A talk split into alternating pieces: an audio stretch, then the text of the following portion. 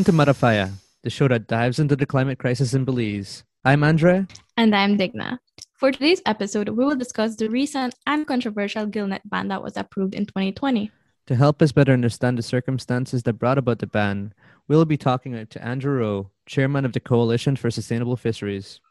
The coalition, along with Oceana Belize, spearheaded a campaign for the gillnet ban in the 2010s and are providing monetary support for fishers with licensed gill nets who voluntarily gave up their nets once the ban took place in November 2020. So, Digna, you fish much? Not at all. Like, I have this very vivid memory of when I was like five. My dad surprised me with a Barbie fishing rod for kids. And I was so excited. At the time, I used to live in San Pedro, uh, um, the Key, the island.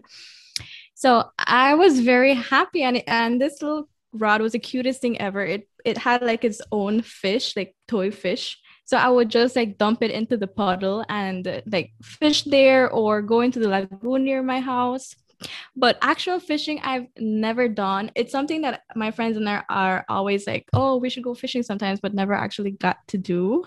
But um, I've seen people that do it and it seems really fun. And I hope that I could one day get to do it. But other than that, I am just glad we have fishermen who provide us with the fishes, with all the goodness to make ceviches, shrimp, conch, all of that. I love seafood. Love. What's your favorite seafood? Uh, fried fish fillet with coconut rice and beans. Nice. Very basic. No, it's good. I mean, basic is good because that means you can make it for yourself whenever you want it. Yes. Uh, I'm I'm really into big seafood too. Um, I I can't remember a time in my life when I've not been a fan.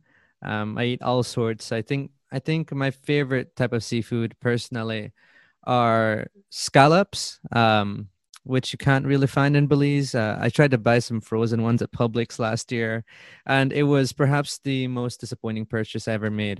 But I I do like uh, you know lobster, fish, conchs, um, all of it. Even though I have a mild seafood allergy. Oh my god. Or shellfish allergy and uh, it makes my tongue tickle every time I eat seafood. Um, but it's not stopping me. uh, I I do fish um sometimes though, not nearly as much as I did when I was younger.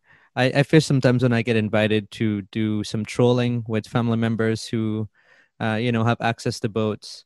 Um, and I d- used to do drop fishing uh, when I went to St. George's Caye as a kid, right off the pier, and that was um I guess it's a nice, quiet, you know, sort of tranquil childhood memory of mine. Um, my favorite thing to do when it comes to catching fish, though, is I, I like to clean fish, you know, gut them and scale them. And I think maybe that might come off as a bit morbid, but for me, it's really just uh, a fascination with uh, how you process meat in order to make it edible and it was always interesting to see like the scales of the fish um, you know just piling up on a wooden plank and then gutting the fish you know getting the parts out of it that we can't eat. And then seeing how you know we can transform this animal into something that can give us energy to continue living in one way or another. So I, I, I was thinking about that a lot in the lead up to this recording um, and thinking about how that experience um, must be for other people in Belize who are much more regularly engaged with fishing and depend on it for a livelihood. uh, as a female, usually I'm the one who ends up cleaning fish when it's brought out of home, and I hate it. It's it, I just I hate it. Like it, uh, the smell, the how it feels. Sometimes I get hurt because I don't know. Uh, I sometimes a fish slip from my hand. So it, uh, no, I don't. I don't know how how you could like that.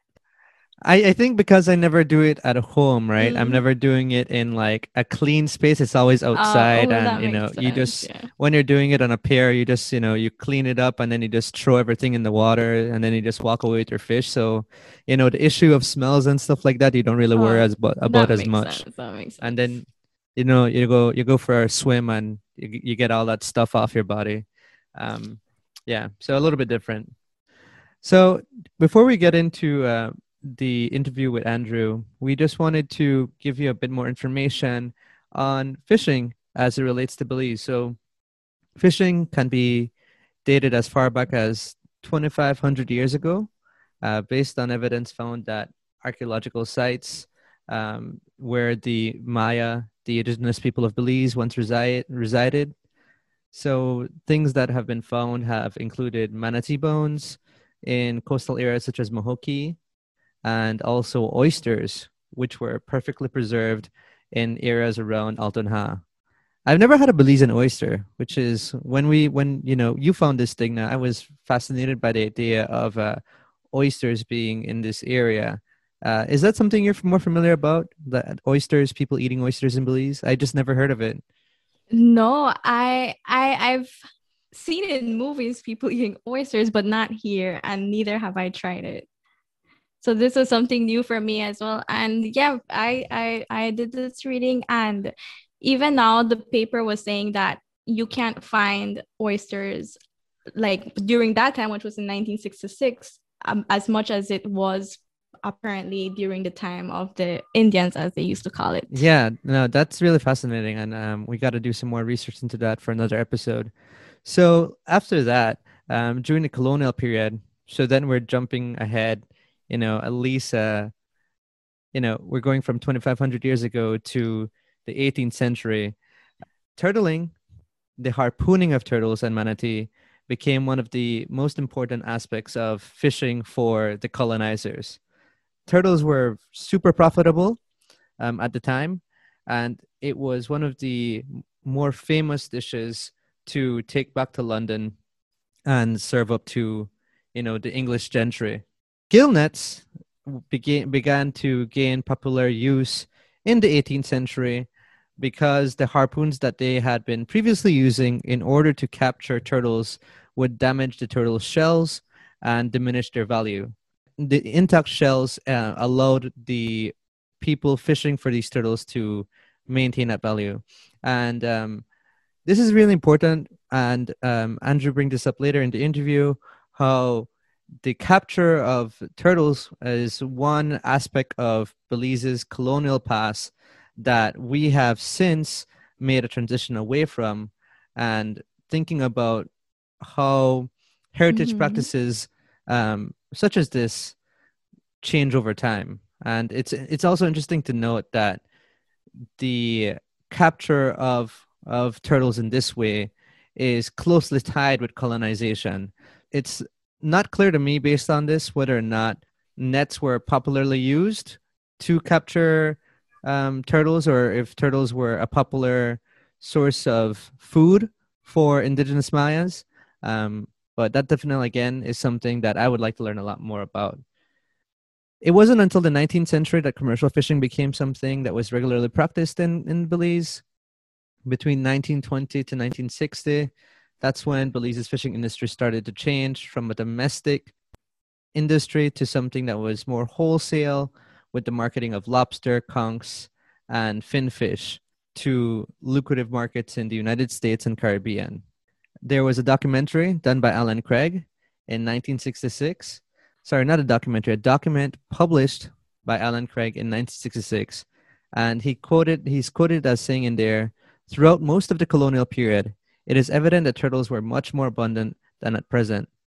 So already by this time, in the 100 year period between when the colonizers started to go after hawksbill turtles to 1966, the population of turtles had substantially diminished, and much of that is ascribed to the use of gillnet fish uh, um, because it was a more effective means of getting these animals.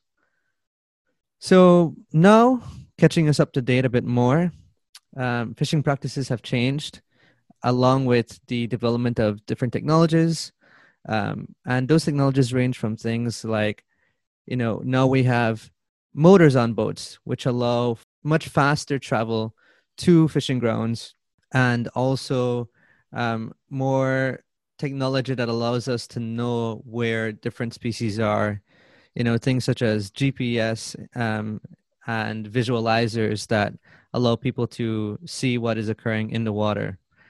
And then also you know changes in the fishing devices themselves uh, including the use of gill nets.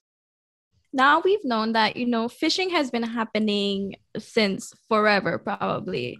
Uh, now fishing as andre said it has become a bit more in- uh, industrialized uh, with the whole globalization of mechanicals bigger boats bigger fishing techniques and fisheries is an industry that is very important globally.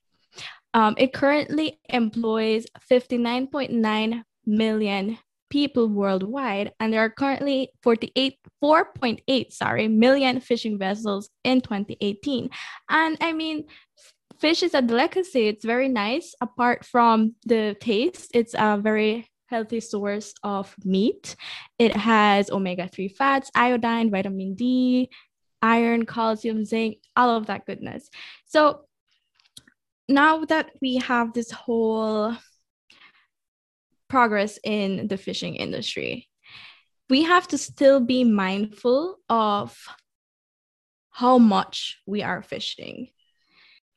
So, for those who might not know, we have uh, something that we call the Sustainable Development Goals.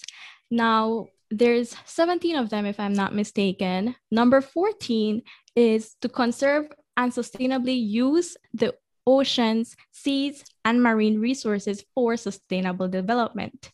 Now, what is sustainable development? We always, uh, it's a word that is used very often. To me, in a basic way, it's just uh, a way to maintain a practice in a way that it can be continue, continuously done throughout generations and it won't affect the population of trees or animals or any of that. So yeah, that's to be able to do something sustainably as to never make it reach to a point where we're like, oh shit, this is endangered. Oh shit, this is going extinct. No, we always give it time to produce more and continue with its normal life cycle. So it's very important for us to meet this goal. So that comes to question is this global fisheries industry sustainable? Even I even um the Food and Agriculture Organization they called out for ex- effective regulation of fish harvest, science-based management plans to restock to restore stock and to end overfishing, illegal fishing, and other dis- destructive fishing practices. And one of those destructive fishing practices is gill nets. This is a technique that many indigenous people have been using it throughout the continent of America and maybe even other places of the world. So it's nothing relative new. A gill net, what a gill net is, it dangles from the water surface and are either anchored in a place or allowed to drift. And how it catches food um, how it catches the fish, sorry, is that they when they try to pass through, maybe they didn't see the nets. So then they get caught within. When they try to move, like their little gills traps them. But this these gill nets are nicknamed the walls of death because they are non-selective, meaning they trap even non-target species. Some might claim that um, it's size selective, but that's still um, up to a degree because while they may not be targeting a certain size of fish or a certain species of fish, whether be large, they will still get trapped. And in them trying to battle and get out of um, out of that trap, they will get injured or they will be taken ashore or in the boat. And then the the fishermen will realize like oh no this, this is not what we want but sometimes by the time they realize that the fish has already been out of the water for a while. They probably have already suffered some injuries. They're probably already dead. And then they just throw them back in the sea. So this is why it's an issue for the environment and the fishing industry. So it's there's a really a lot of controversy around this not only in belize but world, worldwide. Um it may be an effective way to catch more fish for a lower price. And even non users uh, in other places of the world are um, don't like the fact that some people some fishermen are using it because then they get in their way of their catch because they end up get, getting their catch and then they don't have enough. So it's both an economical and um, environmental problem. Now thankfully last year well for me thankfully i i see it as a benefit for belize. Um, we joined the list of other countries who have banned gill nets. Now we'll talk to Andrew Rowe, chair of the Coalition of Sustainable Fisheries, to find out how the gill net ban went into effect and what the coalition and Oceana are doing in order to provide support for those fisher folks who are making the transition away from gill nets to other practices and, in some cases, other industries. Just wanted to jump into our questions here. I wanted to know, first of all, what's your connection to fishing? Yeah, so thanks, thanks first of all, Andrea and Digna for having me on the show. Um, my connection to fishing goes way back. It's something that I was pretty much born into. I have a family of, or my whole family who has enjoyed fishing as recreation. And so from a young age, very young age, from before, as far back as I can remember, or as Creoles say, from since I know myself, that's what has been my passion and, and my favorite thing to do when I have free time. So that's um yeah that's that's what that's my connection, and it's just blossomed from there. So you've been fishing in all different sorts of forms since you were a kid. That's right. Uh, what's your favorite mode of fishing at this point? Yeah, so I my favorite fishing it's kind of fishing I think for people who do it for recreation is like a drug. You know, once you once you've had a few good hits, you just can't you can't um, you can't help yourself from, you can't help yourself from going back for more. And I think when it comes to fishing, at least from my point of view, the my what gives me the most excitement these days is offshore fishing for for big fish such as you know um, blue marlin, sailfish, dolphin, those sorts of things. It's just they're they're very exciting to catch.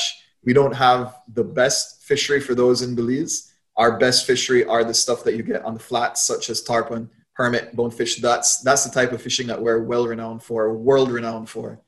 And uh, but to me, still, I just love the, the the experience of chasing big fish. Although I do a little bit of everything. Awesome. So, how did that experience with, with fishing? How did that lead you to your current position with the Coalition of Sustainable Fisheries? It's been a very long road, Andre. I, you know, I started out with um, becoming the president of the Belize Game Fish Association back in 2011, which is a position I recently relinquished after after 10 years. And it was at the time I think I was about 21 years old. It was uh, the association again was something I grew up in. My my grandfather was involved. I, I grew up participating in fishing tournaments, and the time came where they needed somebody to take the helm, and, and I stood up and I and I did it. And we the growth continued from there. That was really just the first step, and we started moving into uh, a lot more conservation work because our membership kind of demanded it. And as sports fishers, I think it's our responsibility to do that. So over the years, it it continually evolved. We started the Coalition for Sustainable Fisheries, I believe, in 2018 and at the time, the, or not at the time, still currently, the Belize Game Fish Association is a member of the of the coalition, and I was asked to be the chair, and I remain on as the chair, even though I'm no longer the president of the BGFA. I'm, I'm their representative there at the coalition, and so that's kind of the a very brief synopsis of of the um, of that kind of uh, of how it all developed. Yeah, and and it's very interesting too how you mentioned that part about the move to conservation pushed by um, the members of, of that community. And you know it's it's amazing to see uh, when a community can come to recognize why sustainability is integral to to the continued existence of that very thing they love. Yeah and in this case i think where it's you know the conversation that we're having or we're going to be having is on gillnets mm-hmm. it happened because our membership was feeling direct pain from the impacts of gillnets now gillnets is a huge topic that we'll, we're going to get into, but the from the sports fishing point of view, our members are uh, people for the most part that do that fish recreationally. We do have some commercial fishers as part of our membership, but most of them fish recreationally, and so the little bit of time that they get to for their free time when they're not working, they want to go fishing and when they go out fishing and they see that these gill nets are are um, destroying the resources that they're targeting that's where the pain point came in and that's where we started to get that push from the membership to say guys we have to do something. And so we were really acting as the belize game fish association in isolation but in connection with a lot of other organizations doing their own thing. And so it was decided you know what if we're going to make something happen we can't just be doing everybody be doing their own thing. We need to come together and start something where we're all going to work together and we're going to push this thing forward and that's how the coalition for sustainable fisheries came about There's been a movement among some to ban gillnets in Belize since the 90s. What about the movement's position during the first peak of COVID 19 uh, no less, allowed the ban to be carried out in 2020, especially since, according to the San yeah, Pedro so, Sun, the phase out um, was initially going to take place the in thing January. to realize is that by the time COVID came in, which would have been, you know, the beginning of 2020, this whole gillnet ban was well underway. The work really started truly in in uh, 2017, and that's when the Ministry of Fisheries at the time and cabinet, or which was led by cabinet, put in place a, a gillnet task force. And what the gillnet task force wa- was and intended to do was it was a, a group of all the, the interested stakeholders. So that included, you know, the Belize Game Fish Association was one of the one of the um, representatives, and I, I chair I sat on the, the committee or the task force for sports fishers. There was also um, a large group of gillnet fishers who were involved. So the likes of the Belize uh, Cooperative Fishers Association or the Belize Fishers Cooperative Association, BFCA. There was the Shark Fishers Association. There were several other uh, commercial fishing associations. So the those who fish mm-hmm. commercially for a living to, to catch fish to sell. Uh, and it was both representatives who use gill nets as well as fishermen who use who use other um, ways of catching fish so hand lines lobster traps those sorts of things and then wider than that was the tourism sector the belize tourism um, uh, the ministry of tourism sorry was was one of the representatives. There was law enforcement. There was the the um, coastal zone management.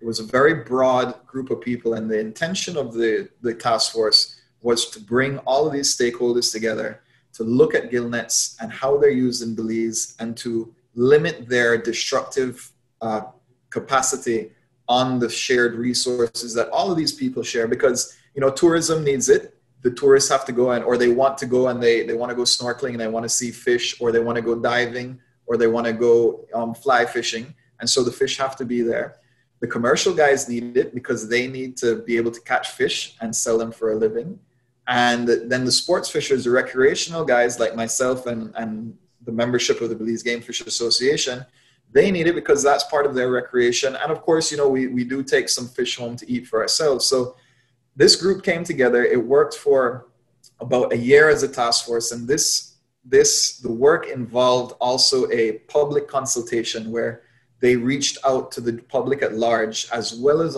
all the, the people within the task force to say, give us what information you have give us how gillnets impact you and let us know you know what mm-hmm. some of your own recommendations are i think there were a little over 2000 responses that came in they were wide ranging from you know basically all sectors of society. There was a lot of student responses. There were a lot of concerned citizens. There were scientific responses. There were fishermen responses. And the end of the day once we compiled all of this data it was clear that overwhelmingly both the the the broader society, so people who are just perhaps have an interest in in conservation and who have an interest in this topic, as well as fishermen, both sports fishermen and commercial fishermen, wanted to see gill nets phased out and ultimately banned. Of course, there were the pro gill net side who were there and who supported the that the, the use of gill nets continued and so that's from that point and you know coming back digna to your your question about how this ban came about during the pandemic this work was all completed in at the end of 2018 and through 2019 a lot of work was being done to move towards what a phase out would look like and that involved um, that involved working with the fishermen the gillnet fishermen to understand their position to understand how a ban would impact them financially because at the end of the day this is how these guys make their living. And so there was a lot of consultation with these guys the majority of whom supported this ban and wanted to come out of gillnet fishing because they said, I don't see a future in this. We see the damage that this fishing is doing to the to our ecosystem and we're seeing that we're catching less and less fish and we know that this has to stop if we don't if we don't stop it now it's going to be stopped for us in the future either by law as it is done already or we're simply just not going to have any more fish so these guys wanted to be involved in receiving they wanted to receive money that we had promised we would be putting forward so that they could trans transition to some sort of alternative. So how has that money been used for that transition? Because i did read that um, the transition in terms of jobs was uh, to transition them to shrimp farming and also to tourism. So i wanted to know how that's um, been working out over the past year as far as you know with those fisher folks who have been able to change uh, with assistance from um, fisheries and the, the deal you all made between yourselves and Oceana as well? Yeah, so the coalition and Oceana jointly raised $2 million, and that was distributed to the to licensed Belizean gillnet fishers. And it was kind of a bottom up approach. We didn't go in and tell them, you know, you're not, you're going to stop gillnet fishing and you're going to start, I don't know, chicken farming or whatever it might be. We said, what do you guys want to do? What do you mm. want to move into? And how can we help how can this money help build that capacity? And so there's a variety of, of things that they took up. A lot of them these guys are fishermen. So a lot they do other types of fishing. None of them solely relied on gillnet fishing. Gillnet fishing was only a part of their income. So a lot of them use that money to reinvest into the other types of fishing that they're doing. So building more lobster traps refurbishing their boats buying new engines so that they can they can do stuff like deep sea fishing and then there was, you know, all sorts of other things that they did. Some of them moved into farming. A couple guys opened restaurants. A couple of them opened meat shops, so they were able to to sell their seafood produce as well as other, you know, general meat products. So so far, and we have kept in contact with these guys, and we continue to work with them to provide them provide them guidance. So far, for the most part, it's gone very well, and they are all all very happy with with how it has gone. I recall that um, there were there were 83 people registered in 2018 with Gillnets, and that following the ban, there was uh, attempts to through advertisements to um, reach out to these 83 people. Have you been successful in contacting the majority of these people? Yeah, we we did manage to reach almost all of the 83. What trans what transpired in between you know this uh, or during this whole process is that we found out that a large amount of these fishermen these 83 fishermen who were licensed with gillnets were actually citizens and or residents of guatemala. They were not belizean. And so these guys would come to belize um, for short periods of time with a belizean fisher license and they would fish in Belize's waters, and then they would most of them would take their produce back to Guatemala to resell, and then some of them would sell in Belize.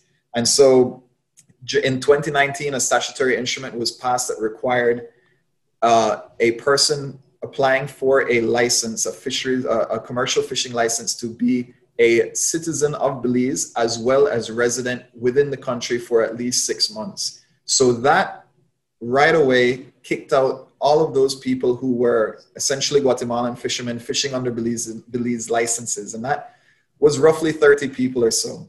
Uh, we were able to contact almost everybody. There were a few that we were aware were living in Guatemala, and we did still make attempts to contact them, but they were they were simply unreachable, and we still to this date have not heard from them. I would uh, like to know what organizations are involved in monitoring the gillnet ban. Okay, so monitoring, I guess, would be the fisheries department and the ministry. So they are, uh, I guess, from a point of view of monitoring, they are aware of the the people involved in the transition process. They are also the ones with the legal responsibility and the legal remit to enforce the fisheries laws. And I think they, despite the immense challenges that the fisheries department faces, especially now with budget cuts and, and all of that, which they, you know, they already struggled with limited budget beforehand. They do try hard to enforce the laws, and that is they receive additional support from the likes of the Coast Guard, who do also enforce fisheries laws where they can. And there's also what are called co-managers of our different uh, marine protected areas. So in the south, there's um, there's a Toledo or Tide, which is uh, um, one of the co-managers for the Port of Honduras Marine Reserve. There's SEA, uh, Southern Environmental Agency, who manages the the um, manages the uh, the Gladden Spit, Silk Cayes, all of those kind of marine reserves down south. There's TASA, the Turneffe Atoll um, Sustainability Association. These guys are, uh, they work very closely with the fisheries department, but they're, they're privately funded. So they're able to help out with the enforcement as well. From the point of view of working with the fishers, Oceana and the Coalition for Sustainable Fisheries is still working very closely with these guys. Oceana's money is actually being given out over the course of a 24 month period. And so once a month or every month, at the end of every month, these guys are receiving a lump sum of money from Oceana. And the coalition's money was used kind of as a, as a single payment, uh, a large payment for investment into their new ventures. And mm-hmm. the idea is that the money from the coalition helps them get started in these new ventures. And over the course of that, you know, two year period, Oceana's money is kind of a, a income replacement so that these guys having given up gill nets and working on a new investment, they're still given some kind of subsidy to make sure they have some money in their pockets to continue, you know, paying their bills and living their lives um, comfortably. Yeah, it's really great to hear that um, these fishermen weren't abandoned within the process, and it's something that's still ongoing. So as for us to provide help for them into this transition. Uh, However, there were some fishers resistant to the ban, right?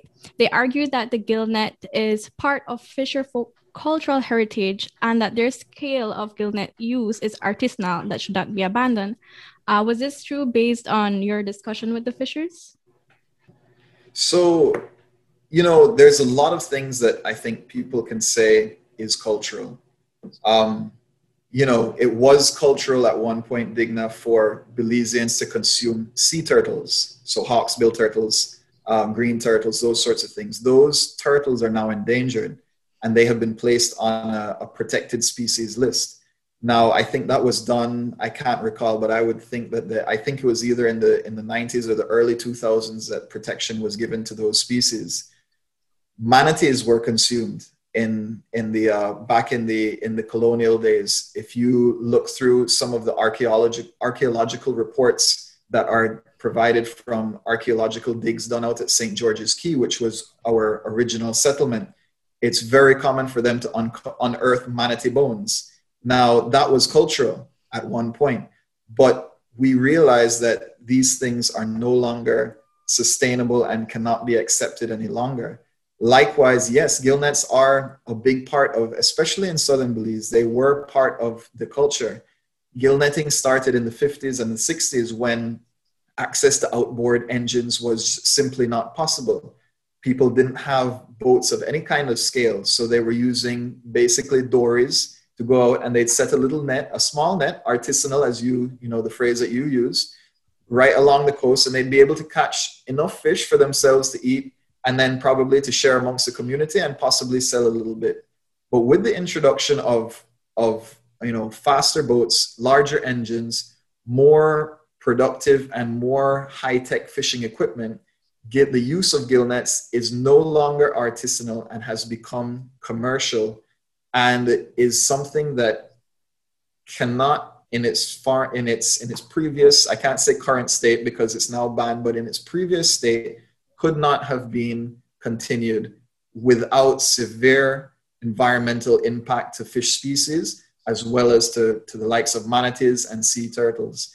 And so, yes, I, I, I accept, you know, that at one point, yes, it was cultural and artisanal, But today that has changed. And in order for us to make sure that this stuff is there for the future, we have to change and we have to change our mentalities and we have to change the laws that govern how we how we fish. Yeah, and that perfectly leads to my next question, which is you're talking about people having to change their mentality and I agree that is something on a more general level with regards to environmental issues we I think we, we need to be doing. Um, what are some more concrete things you think that the general public should be attempting to do or trying to practice with regard to sustainable fishing? I, I love that question, Andre, because I think one of the big things that that people have been talking about is the, the Netflix recent, or you can call it a documentary, but Seaspiracy, which is something that everybody seems to have seen. And I was actually just having a conversation with one of my friends about the merits and the and how accurate it is.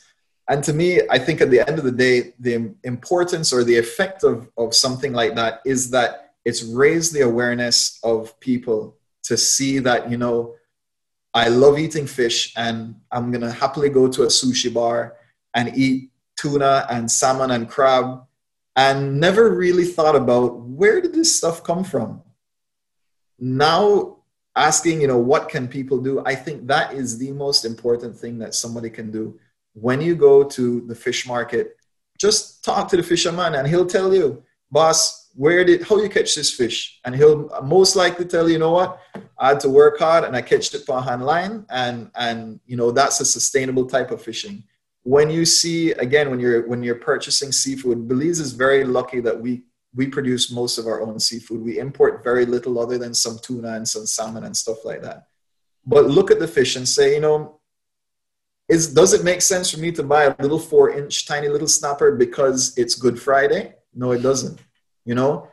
Ask make sure that the fish that you're buying the seafood that you're eating is sustainably caught. Make sure that it's of a size that that makes sense. We shouldn't be eating tiny little fish because they haven't had the chance to get big and to reproduce and and provide for for more fish to be there. So that's my biggest thing to people is just find out where does your seafood come from and make sure that it was sustainably caught to the best of your ability and of course educate yourself wherever possible. Is there a resource that you can um, share with us or send to us so that we can share with our audience in terms of um, one thing i'm always curious about you referring to size of the fish. And uh, i think for people who are maybe not as proficient with fishing or, or experienced uh, that might be something that is a little bit more unclear.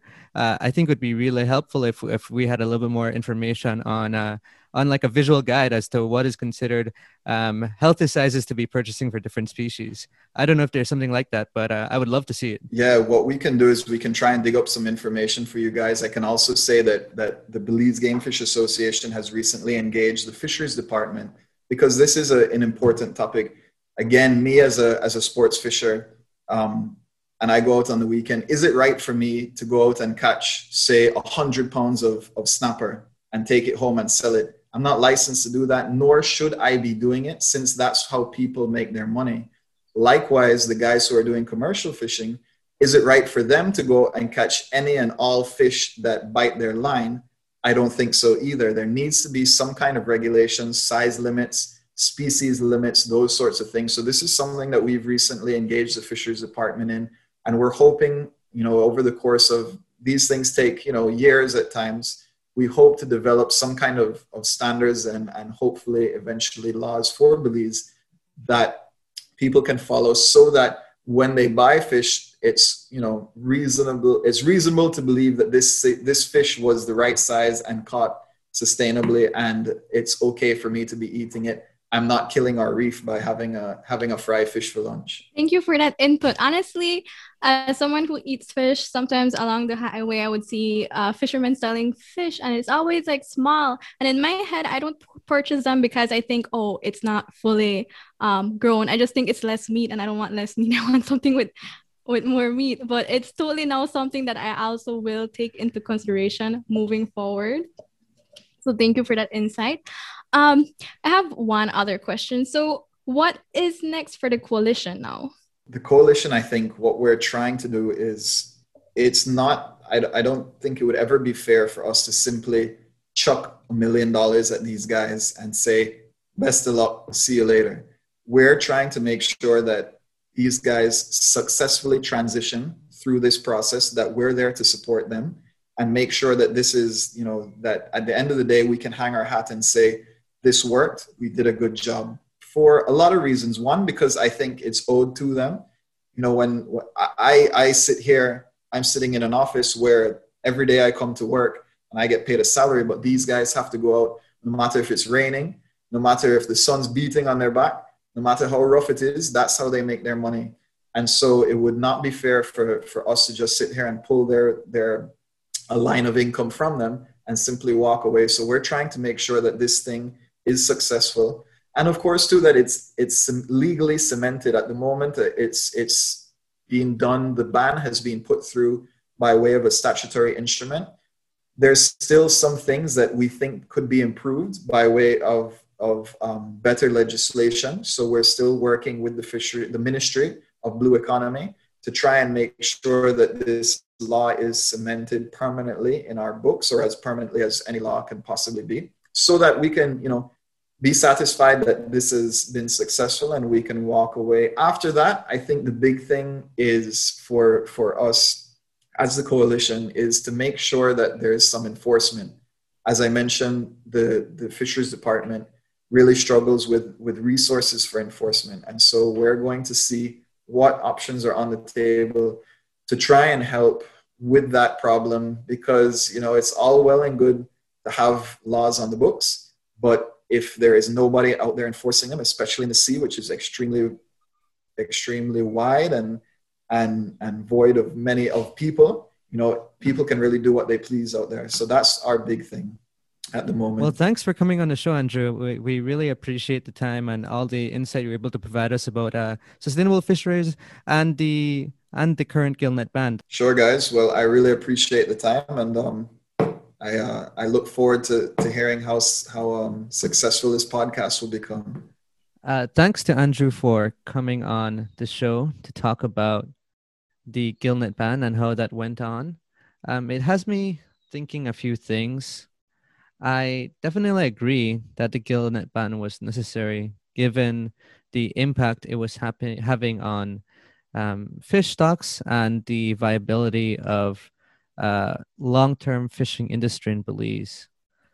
But I also think there's more need for us to talk about these transition points. As Andrew mentioned at the end of that interview, he spoke about the fact that there this is another moment in which Belize is making a change from a practice that has, in some ways, been considered to be part of the culture of Belize. So he said, similar to how we have abandoned the practice of capturing hawksbill turtles due to how that practice put them in danger of extinction we also need to be thinking about how a cultural shift in this practice is intended to make a more dramatic shift towards sustainable fishing for Belize's long term survival. It reminds me of how beef consumption needs to dramatically change as well, because its consumption and the need to have more um, cattle is one of the major drivers of deforestation as well as methane emissions. But that making this change is also something that's culturally contentious because it, in some ways, feels like it would be infringing on somebody's opportunity to consume what they want in a way that they would like. So, this all leaves me with the question of how do we create opportunities to sustain people's sense of cultural continuity amid the fissures of ecological disruption. In other words, how do we make people feel as we make changes to adapt to a changing climate and a more disruptive ecological world? How do we make those changes with people in mind, with the with frontline communities like these fisher folks who feel like their opportunity to make money in the ways that they've long practiced are now being changed and not changed by their own design but changed due to a ban that in some cases feels like it's coming from people with greater access to money, greater access to opportunity. And I guess there's also the element of, of class that we are not really talking about here, which is that this is another instance in which some people who feel like they are typically the ones making less money within an industry are being told by people in greater positions of authority or money that they must alter their behavior. When in truth you know um, it is the wealthy that of the world that have led us to the climate crisis through their consumption. And there's not really yet much of a push for those people to be held accountable and for those people to make a change. So maybe that's something else we need to be thinking about is how do we make these sort of transitions more equitable so that those at the top are being asked to make changes to an appropriate degree just as they are expecting those at the bottom to do so as well yeah, Andre, I totally agree with you. Like, that's something that has been on my mind for quite some time now because, you know, it's easier said than done, right? We can always say, oh, this is the solution. Why don't we just do this? But it, it's more than just that. Um, like you said, this is problem the wealthy led us to because uh, with the meat consumption, the beef consumption that you mentioned, um, relative to like the size of Belize, right? Uh, we don't have any franchises. We don't have big shops that we we don't have a, a burger king. We don't have a mcdonald's. Like those places that um their main profit or income comes from beef burgers. So now if we say oh let's just stop eating um beef or let's reduce our consumption of beef i think that would be a bit selfish because we're not taking into consideration i mean belize we don't relatively we don't co- contribute much to this issue. And most of us like our beef they're probably from home like the farmers you know we have a lot of farmers. So it's more of a finding a solution that would be relevant to our population. Because even me i i mean i don't eat beef often. I eat it every once in a while and i don't think i can just go vegan. And that's one of the main solutions uh, mm-hmm. people are trying to give like just go vegan. But it's not that easy. It it, it will be a way to um limit people culturally as well especially those who depend a lot on on meat. So the, it, it's something that's always bothering my mind. Like we always say this is the solution but let's be real. Uh solar energy it's cleaner. How much does it cost to install solar energy panels in the home? Uh, anything that's eco-friendly anything that's sustainable it's far more expensive. And that the common people really we so like they won't they're not thinking about long term it's going to save them money. They're just thinking right now i need this it's cheaper i'm going to get this. So we really have to try and think of solutions that most of the population is achievable for most yeah and would be supported by them too right? Um, i like that you talk about solar there as well because in addition to the cost of solar another thing we have to be thinking too about is that solar panels um, they similarly face issues of requiring precious minerals for their, their production. Um, and those precious minerals are often in places that are very poor, where the poorest among among those populations are required to do that work.